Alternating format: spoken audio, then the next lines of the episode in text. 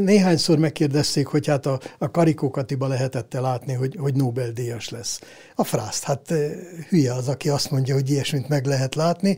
A Karikókati egy nagyon tehetséges fiatal eh, tanítványunk volt, de azon az évfolyamon tudnék mondani még kettőt-hármat, akit, aki ugyanilyen tehetségesnek tűnt. Én Kucog Jakab vagyok, ez itt a Szabad Európán a Selfie. Üdvözlöm Önöket! Itt van a stúdióban Duda Ernő, a Szegedi Tudományegyetem korábbi professzora. Üdvözlöm, köszönöm, hogy elfogadta a meghívásunkat. Köszönöm a meghívást. Ugye a beszélgetésben részint szó lesz majd Karikó Katalinról, de először kezdjük az önpályán az elejére. Ugye viszonylag fiatalon Szegedre került, ugye Budapestről. Milyen volt ez a váltás, és miért kellett Szegedre mennie a fővárosból? Hát én a pályámat a a most Semmelweisnek nevezett orvos egyetemnek a orvosi vegytani tanszéken kezdtem, ami egy hihetetlenül jó hangulatú intézmény volt, ahol Straub. Bruno volt a professzor, aki akkoriban hát az akadémiának is a főtitkára volt, és a Nemzetközi Atomenergia Bizottságnak, tehát nemzetközi tekintetben is egy rendkívül elismert tudós volt, és akkor meggyőzte a, az akkori tudomány és a politikai vezető, vezetőséget arról, hogy kellene egy olyan kutatóintézetet építeni, amelyik a modern biológiai kutatásokat, tehát elsősorban biokémia, biofizika, genetika, ahol ezeket lehet végezni. És eredetileg ezt a Hűvösvölgybe tervezték, de akkor volt egy olyan párthatározat, hogy decentralizálni kell, és ennek következtében kitolásként én azt hiszem ebben volt egy jó adag ilyen szemétkedés, hogy hát, hát, ha, hát ha mégis akkor lemond erről az egészről e, a prof, e, kitalálták, hogy akkor legyen ez Szegeden. Ugye mindenki azt gondolta, hogy hát úgyse lehet Pestről levinni a kutatókat Szegedre, tehát nyilván ez egy halott ügy lesz. Ez lett a Szegedi Biológiai Központ. És akkor ez lett a Szegedi Biológiai Központ, és hát hogy, hogy nem, Straub F. Bruno összetoborzott egy, tehát kiválogatta a pesti kutatók közül egy, egy induló stábot, és akkor hát így kerültünk le Szegedre. Egy interjúban korábban említette, hogy ez volt a világ legdemokratikusabb helye, valami ilyesmit fogalmazott az SBK-ról.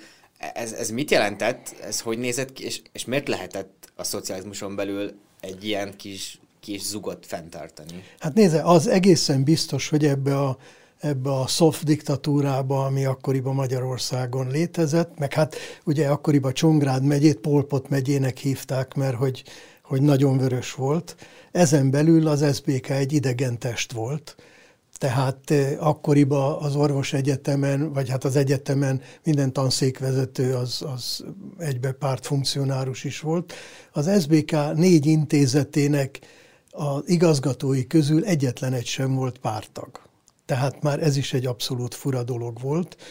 És e, én azt hiszem, hogy ebbe a, ebbe a lágy diktatúrába az SBK a, a demokráciának egy olyan szigete volt, ami még Nyugat-Európában is ritkaság.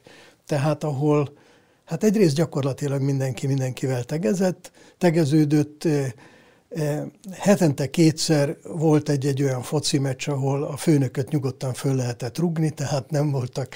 Tehát hogy mondjam, ennek az egésznek ilyen, ilyen pszichoterápiás következményei voltak, hogy, hogy, hogy lehetett érezni, hogy itt mindenki egyenlő. Tehát ahol nyugodtan azt lehetett mondani a főnöknek, hogy főnök ebben nincs igazad, és ezt csináljuk valahogy másképp. És volt még egy nagyon fontos intézmény, hogyha egy fiatal kutató oda került az SBK-ba, eh, április 24-én, ez a Szent, eh, Szent György nap, amikor a, ugye a juhászbojtárokat meg a, a lehet cserélni, akkor a fiatal kutató is dönthetett úgy, hogy ott hagyja a főnökét, és keres magának egy másik csoportot. Tehát ahol a, a, ugye az angol szóval a body chemistry nem működött a főnök és a beosztott közül, között, akkor a főnök megszabadulhatott a beosztottjától, akivel nem tudott kijönni, és a, a, a fiatal kutató kereshetett magának egy, egy jobb főnököt. Ez a nagyon egalitárius kultúra is vezethetett ahhoz, hogy ez ennyire sikeres projekt volt? ugye vannak azok a mondatok, hogy lényegében ez híresebb volt Szegeden, vagy Szegedről, mint a, mint a szalám, mint ugye hát mindenki azt gondolná, hogy híresebb, aztán még el is mondta egy, egy interjúban, hogy mi volt ennek az egész projektnek a kulcsa, mert hát azért nem hiszem, hogy annyi pénzből tudtak dolgozni, mint nyugati egyetemek, mégis hasonló polcra tudtak kerülni. Hát itt megint Straubef Bruno jön be a képbe, ugyanis az első öt évre az SBK egy óriási összeget kapott a, a, a UNDP-től, ez a, a, az ENSZ-nek egy ilyen fejlődés támogató szervezete. Hányma járunk körülbelül? Ez 1971-től majdnem 80-ig. Hmm. Tehát hivatalosan 73-ban épült meg a, az intézet, amikorra már az összes épülete elkészült. De mi már 71-ben lementünk, mert az első épület akkor megvolt, tehát hmm. mi már ott kezdtünk dolgozni, és, és ebből a rengeteg pénzből, amit mi kaptunk, ugye ez ráadásul deviza volt, tehát ez azt jelenti, hogy a legkorszerűbb műszereket meg lehetett venni, vegyszerekkel jól álltunk, és a, a világ különböző részéről nagyon menő szakembereket meg lehetett hívni, akik hosszabb, rövidebb időt eltöltöttek Szegeden, hogy egy új eh, munka irányt, egy, egy újabb témát beindítsanak, olyan embereket kiképezzenek, akik valami új területen dolgoznak, és volt még egy, hogy közülünk sokan összöndíjat kaptak, amivel kimehettek külföldre egy-két évre, és ott megtanultak új technológiákat, vagy új tudományágakat. És ön is volt külföldön, a Washington Egyetem. Hát én, én meghívásra mentem ki Amerikába, de ugye az ígéret az volt, hogy ha az ember lemegy Szegedre, akkor a öt év, minden öt évből egy évet külföldön tölthet. És hát a, a mi esetünkben ez azt jelentette, hogy az első öt évből két évet külföldön töltöttünk. És ez a két év mit jelentett önnek? Miben formálta a gondolkodását, a munkához való hozzáállását? Hát azt nem lehet elmondani. Hát a, az akkori magyar körülmények közül kikerülni az akkori Amerikába, ami azt kell mondjam, hogy, hogy egy, egy százszor rokon szembesebb ország volt, mint a mai Egyesült Államok. Tehát eh, akkoriban elképzelhetetlen lett volna az, hogy egy, egy adócsalót megválasztanak elnökké. De, de nem, tényleg az volt, hogy, egy olyan környezetbe kerültem, amit, hogy mondjam, ennél jobbat egy, egy, egy intelligens ember számára elképzelni nem lehet. Ahol, ahol tehát ilyen apróságokon múlt a dolog, hogy a, a telefonkönyvbe, ami hát egy ilyen vastag kötet volt, a, a világon minden fontos adatot meg lehetett tudni. Tehát nem csak telefonszámok voltak benne, hanem hogy lehet ezt elintézni, azt elintézni. Tehát gyakorlatilag a, hogy mondjam, egy, egy életvezetési eh, tanácsadó volt a, a, a telefonkönyv. És hát mondjuk Szegeden akkoriban 15 évig kellett várni egy telefonra, amikor eh, Szent Louisba bejelentettem, hogy hát beköltöztem egy lakásba, és szeretném, hogyha telefont kapnék, akkor azt mondta a telefon másik végén egy hölgy, hogy hát végtelenül sajnálja, de hát ma már este 60, csak holnap tudják beszerelni a telefont. Tehát, hogy mondjam, ebbe lehetett lemérni a, a, a különbségeket. És hogyha ezeket az ilyen technikai, nagyon fontos, komfortos dolgokat uh, félretesszük, akkor amikor hazajött, akkor mi az a gondolkodásmód, amit talán tudott kamatoztatni itt a kelet-európai ugaron, Magyarországon, hogy mi volt az a nem tudom, hogy Duda Ernő hazajött és többet mosolygott? Igen, a, a, az biztos, hogy a szakmában nagyon jól lehetett kamatoztatni. De hát arra emlékszem, hogy, hogy például volt egy csomó olyan dolog, amit a nejem még Amerikában javasolt, hogy, hogy hozzunk. És én mondtam, hogy őrültség, hát például, hogy eldobható poharakat, hogy vagy tehát ilyen partihoz mm. papír tányérokat, meg ilyesmiket. És kiderült, hogy nem lehet kapni. És akkor hallottam egy-két éven keresztül, hogy hát én megmondtam, hogy hozzunk. Sosem gondolkodott, gondolkodtak azon, hogy kimaradjanak esetleg? Hát nézze, mind a kettőnknek idős szülei voltak, tehát az volt az egyik eh, dolog, ugye akkoriban, ha az ember kint maradt, akkor az azt jelentette, hogy egy lényegében egy évtizeden keresztül nem jöhet haza, mert addig diszidensnek számít. Tehát amíg nem lesz amerikai állampolgárságom, addig nem jöhetek haza. ezt egyikünk se merte volna megkockáztatni. Másrészt én a magam részéről azért föl sem erült, mert én úgy éreztem, hogy a, ha Straub elintézte nekünk azt, hogy kimehetünk, és ilyen ösztöndíjakkal odakint dolgozhatunk éveken keresztül, akkor én tartozom annyival a, a ő neki, hogy, hogy nem hozom őt kellemetlen helyzetbe azzal, hogy, hogy diszidálok. Egyébként meg kell mondjam, hogy az intézetből gyakorlatilag az összes kisztitkár diszidált, és az egyik pártitkár is diszidált. A köznép közül alig egy-kettő. De miért? Ők is mind tisztelték a hagyományokat? E, hát nézze, én azt hiszem, hogy azért, mert aki akkoriban kis meg pártitkár volt, azért az igyekezett egy kicsit, hogy mondjam, a gyorsító sávon haladni. És ha egyszer kikerült Amerikába, akkor rájött, hogy az egy sokkal gyorsabb gyorsító sáv, mint a, a párt támogatásával ide az a karriert csinálni. Vissza Szegedre, ugye egy ponton azért elfogyott az ENSZ pénz, hogyha jól mondom, illetve nem érkezett újabb támogatási csomag. Őt ugye erről az időszakról vannak a különböző legendák, amiket többük is elmondtak, hogy akkor a vágóhídra kellett járni disznóagyért, hogy azt a kutatáshoz fel tudják használni. Karikót Katarina legkevesebb pénzből kutatott Nobel-díjas, ezt ön mondta, mint jelzőt rá. Tehát, hogy viszonylag kevés pénzből kellett csodát, vagy valami nagyszerű, nagyszerű dolgot letenni az asztalra ez a pénztelenség, ez valahol amúgy segítette az önök motivációját, az önök kreativitását? Nekem ami eszembe jutott, az a hát délszláv futball, ahol nem volt sosem pénz, de pont emiatt Luka Modricok ki tudtak jönni, mert hogy meg kellett tudni, hogy meg kell tanulni, hogy hogyan lehet előrelépni. Nem tudom, hogy, hogy jól látom, hogy lehet, lehet látni ilyet a 80-as évek SBK-jában.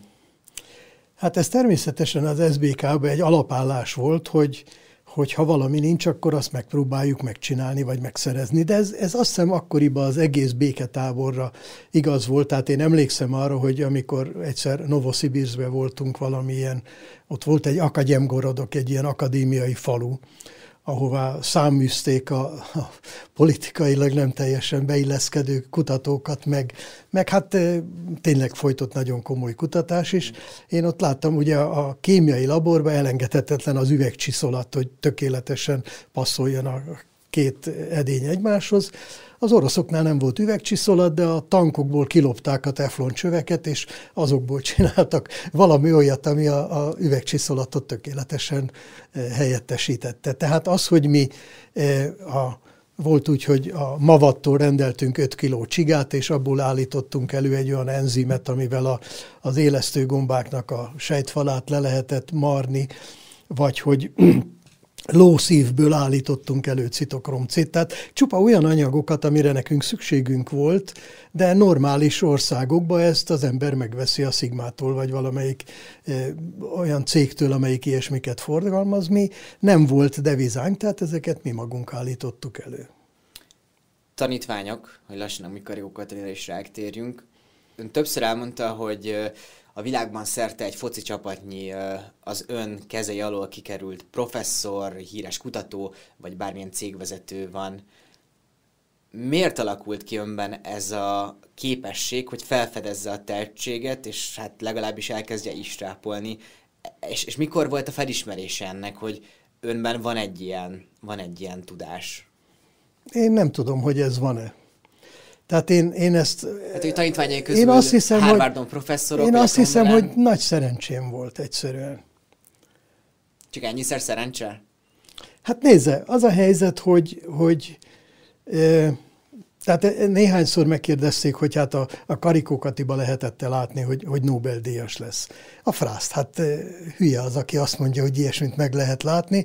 A karikókati egy nagyon tehetséges fiatal tanítványunk volt, de azon az évfolyamon tudnék mondani még kettőt-hármat, akit, aki ugyanilyen tehetségesnek tűnt. Az, hogy a, a, a Kati eljutott oda, ahová eljutott, az elsősorban annak a, a mérhetetlen szívóságnak köszönhető, amivel a Kati a, a, az összes frusztráción keresztül gázolt és, és tartotta magát tovább, ma, tartotta magába a lelket, ami végül is célba vezette. De hát, hogyha ha ez a járvány nem jön, akkor, lehet, hogy a Katiról csak akkor hallottunk volna majd esetleg tíz év múlva, amikor azok a, a daganatos betegségek ellen készült vakcinák egy áttörést hoznak az onkológiai kutatásba. Tehát az, hogy a, hogy a, a Covid révén ő egyik napról a másikra híres lett, ez, ez egy szerencse kérdése. Azt nem kérdezem meg, hogy látta a szeptember elején az első órán, amikor Kariko Katalin lesz, de hogy megvan az első emléke róla? Hogy hol találkoztak és mikor? Hát ő neki régebbi emlékei vannak róla, mint neki róla, mert, mert hiszen én oktattam az egyetemen, és hát nyilván azt az évfolyamot is ott, oktattam, amiben, ahova a Kati járt, de, de hát nyilván, nézze, a, volt olyan év, amikor egy évben 600 hallgatónk volt. Hát 600 embernek, a, mondjuk akkoriban nem voltak még ilyen számok, de hát akkor is 70-80 embernek nem eh, emlékszik 50 év távlatából az ember mindenkire. Én a Katira ar, azóta emlékszem, hogy, hogy eh, munka során összekerültünk, mert az, a, akkoriban ilyen lipid nanorészecskéket csináltunk, és tudni akartuk a pontos szerkezetet, meg a tisztaságát, és ebbe segített nekünk a Kati. Tehát így akadtunk egymásra.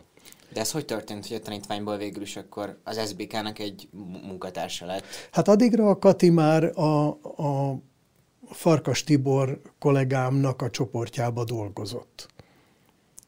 Tehát akkor, akkor már kollégák voltunk, és akkor egyszerűen csak az, hogy egy másik csoportba dolgozott ő, mint ahol mi dolgoztunk, de mi nekünk szükség. Az SBK-n belül akkoriban mindenki mindenkit ismert, és hogyha az embernek eh, valami jó ötletet támadt, akkor tudta, hogy ki az az öt ember a négy intézeten belül, akikkel érdemes ezt a témát megbeszélni, akik lehülyézik, vagy azt mondják, hogy tényleg ezt, ezt érdemes tovább csinálni.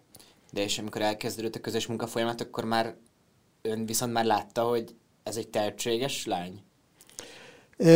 A, azután, hogy mi rászorultunk a Kati segítségére, és ő meganalizálta nekünk ezeket a mintákat, utána a Kati, a Katit minden érdekelte, és mi akkoriban egy nagyon akkori, hogy mondjam, akkori szemmel nézve egy nagyon modern kutatást csináltunk, próbáltunk genetikailag átalakítani sejteket. És ez őt felcsigázta, és akkor hát elég sok időt töltött a mi laborunkba, és beszállt abba a munkába, amit mi csináltunk. És hát így lettünk közös szerzőtársak. Tehát 40 évvel ezelőtt elkezdtünk valami olyan, ugye mostanában sokan azt mondták a, a Covid alatt, hogy hát ez a, ez a vakcina ez egyik napról a másikra keletkezett. 40 évvel ezelőtt lényegében ugyanazt csináltuk, mint ami ennek a vakcinának a lényege. Tehát, hogy egy, egy lipid eh, nanorészecskével megpróbálunk nukleinsavat bejuttatni a sejtekbe. 40 évvel ezelőtt ezt csináltuk. És ebből lett a vakcina 40 évvel később, vagy 35 évvel később. 85-ben már publikáltak egy cikket végül 85-ben. Kondoros Évával és Karikó Katalinnal közösen. Hogy így visszaemlékezve a munkafolyamatban ki vitte az alapötletet, ki volt, aki a legtöbbet tudta beletenni munkában, és a leginkább előre tudta vinni ezt a folyamatot, hogy emlékszik vissza, mert hogy akkor végül is ott volt annál a folyamatnál, annak a kezdetén, ami végül is egy embernek a Nobel-díját hozta, és hát egy nagy tudományos áttörést. Nem tudok erre válaszolni. Arra emlékszem, hogy egy, egy egészen kivételesen jó hangulatú labor volt. Tehát nagyon kemény munka folyt, de, de végig röhögtük a napot. Tehát folyamatosan cukoltuk egymást, vagy, vagy másokat, és, és, és hogy mondjam, állati pozitívan álltunk. Ha valami nem sikerült, azon is egy jót tudtunk röhögni. Tehát nem az volt, hogy Jézus Mária most három napos gyász lesz, mert nem sikerült a kísérlet, hanem akkor egyből mindenki jött föl három-négyféle ötlettel, hogy lehetne mégiscsak megcsinálni, hogy az, az működjék.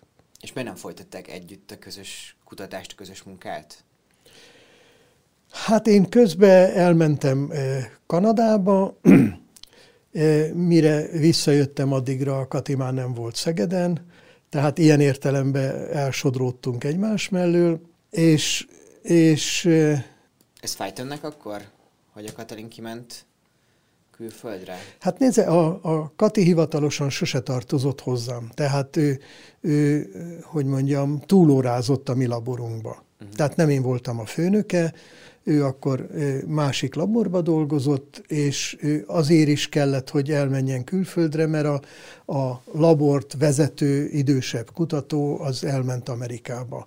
És hát ennek következtébe kvázi gazda nélkül maradtak. Meg hát ugye közben a Kati szült egy gyereket, és hát ugye amíg, amíg szülési szabadságon volt, akkoriban soha nem volt állás az SBK-ba. Tehát mihelyt, ha valakitől egy rövid időre meg lehetett szabadulni, annak a helyére már betettek valakit.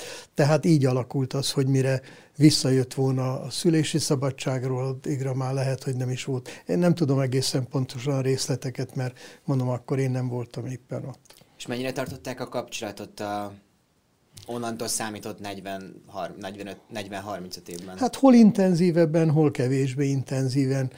Tehát engem nagyon meglepett, amikor nem régiben a Kati előkapart egy levelet, amit én valahonnan Amerikából küldtem ő neki Amerikába, amire én abszolút nem emlékeztem. Tehát ez azt jelenti, hogy persze volt közöttünk rendszeresen levélváltás, amire hát így évtizedekkel később már nehéz visszagondolni. És ebben a levélben mi állt, hogyha szabad megtudnunk? Akkor azt hiszem valami olyasmi volt, hogy a, a, a Kati, amikor az első főnökétől ő igyekezett megszabadulni és állást keresett, amikor a főnöke ezt megtudta, akkor ki akarta toloncoltatni az Egyesült Államokból. Hát egy nagyon sötét dolog volt, és ha jól emlékszem, akkor éppen valamilyen tanácsokkal láttam el, hogy, hogy mit kéne csinálni, vagy hogy lehetne ezen segíteni. De, de ebbe se vagyok biztos ugye az mRNA-s vakcinára mondta, hogy ha nincs a koronavírus válság, akkor lehet, hogy tíz év múlva kap ekkora publicitást, mint amit ugye manapság azért kap, mondhatjuk. Mi ennek a jövője? Tényleg úgy gondolja, hogy tíz év múlva már tud ez a rák egyfajta ellenszeréként is szolgálni? Nézze, a nagyon sokféle rákvakcina van kifejlesztés alatt. Tehát nem régiben tartottam erről egy előadást, akkor ennek egy kicsit utána néztem, ilyen 20-30 között van azoknak a rákvakcináknak a száma, amiről a tudományos közlések alapján ismeretünk van. Mármint, hogy 20-30 gyártó próbálkozik, Nem, vagy 20-30 típusú 20, rákra? 20-30 laboratórium dolgozik különféle jellegű vakcinákon, amelyeknek egy kicsit, mindegyiknek egy kicsit más a, a célja. Uh-huh.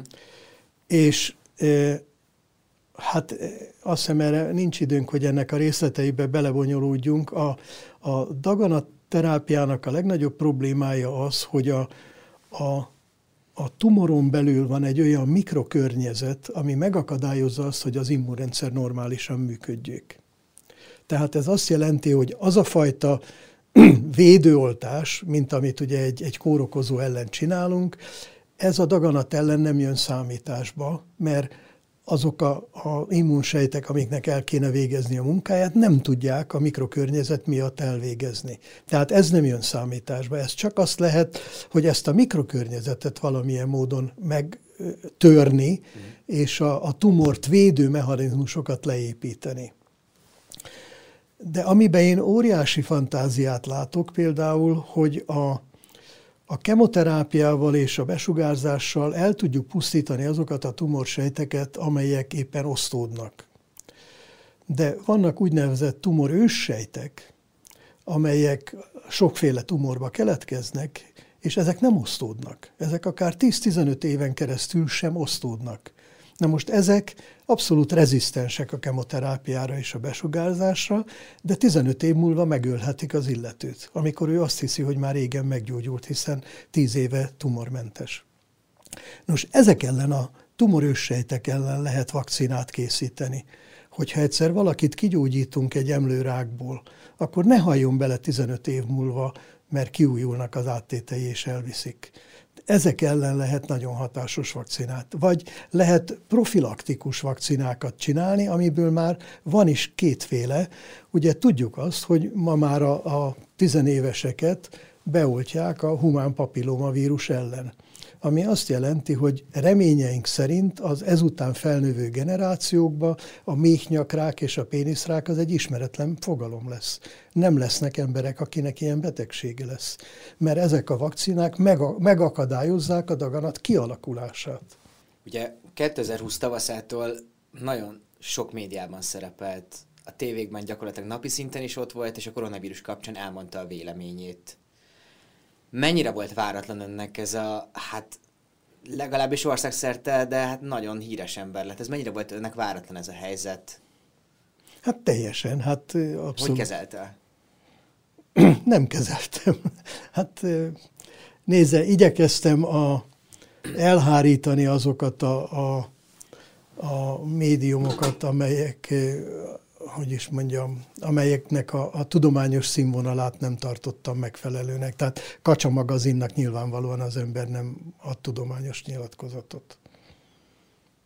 De azért az, hogy ön megszólalt, az sokaknak esetleg irritáló lehet. Itt a különböző hát oltástagadókról beszélek. Kapott ezektől a csoportoktól ön támadást? Hát nézze, a, a kollégám eh, Boldog Zsolt eh, még halálos fenyegetést is kapott innen-onnan.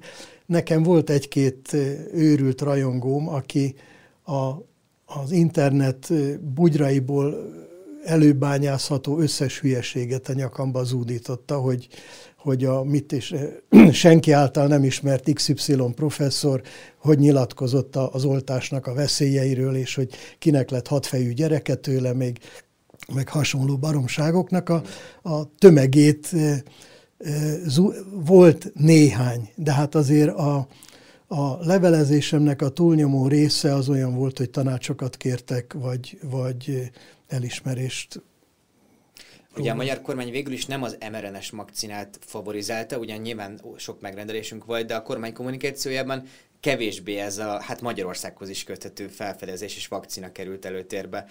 Ön ehhez hogy viszonyult akkor? Nem fájt egy kicsit, hogy végül is, hát valahol az ön kutatása nem lett kihangsúlyozva legalábbis a magyar állam részéről? Nézd, az én kutatásomnak ehhez a világon semmi köze nincs, tehát itt most arról volt szó, hogy van egy, van egy kitűnő vakcina, amihez én nekem a világon semmi közöm nincs, még áttétes, áttételesen se. De nézze, tudományos szempontból a, a tudományban eh, egy halálos bűn van ez a, a, a csalás, az adatoknak a meghamisítása, vagy, vagy hamis adatoknak a közlése. Tehát az én szemembe egy olyan nyilatkozó, aki képes a tévébe meghamisított adatokat bemutatni, ez számomra egy életre lejáratja magát. És ez megtörtént Magyarországon. Tehát próbálták bemutatni, hogy akiket a a, a Pfizer oltással beoltanak, azok meghalnak, miközben a nem tudom én milyen oltásoktól pedig meggyógyulnak az emberek. Tehát ez, ez egyszerűen, erre nincs más szó, ez aljasság volt. Egy kicsit még magáról a Nobel-díjról is beszéljünk. Amikor megtudta, még aznap beszélt Karigó Katalinnal? Hogyan gratulált először, hogyan volt az első kommunikáció önök között? Nem, én azt hiszem, hogy erre ő nem is tartott igényt. Én egy egy erdőben tartózkodtam aznap éppen, és hát ott nem nagyon van térerő, de láttam, hogy már többen próbáltak telefonálni. És aztán az, az egyik alkalommal, amikor történetesen bejött az egyik hívás, akkor megkérdezték, hogy na mit szólok hozzá, és nem tudtam, hogy mihez kell mit szólni, tehát egy kicsit később eh, szereztem róla tudomást, mint a, a legtöbb magyar állampolgár. De hogy azóta nyilván beszélt Karigó Katalinnal. Hát e-mailbe szoktunk egymással levelezni. Köszönöm szépen, hogy elfogadta a meghívásunkat. Én köszönöm a meghívást.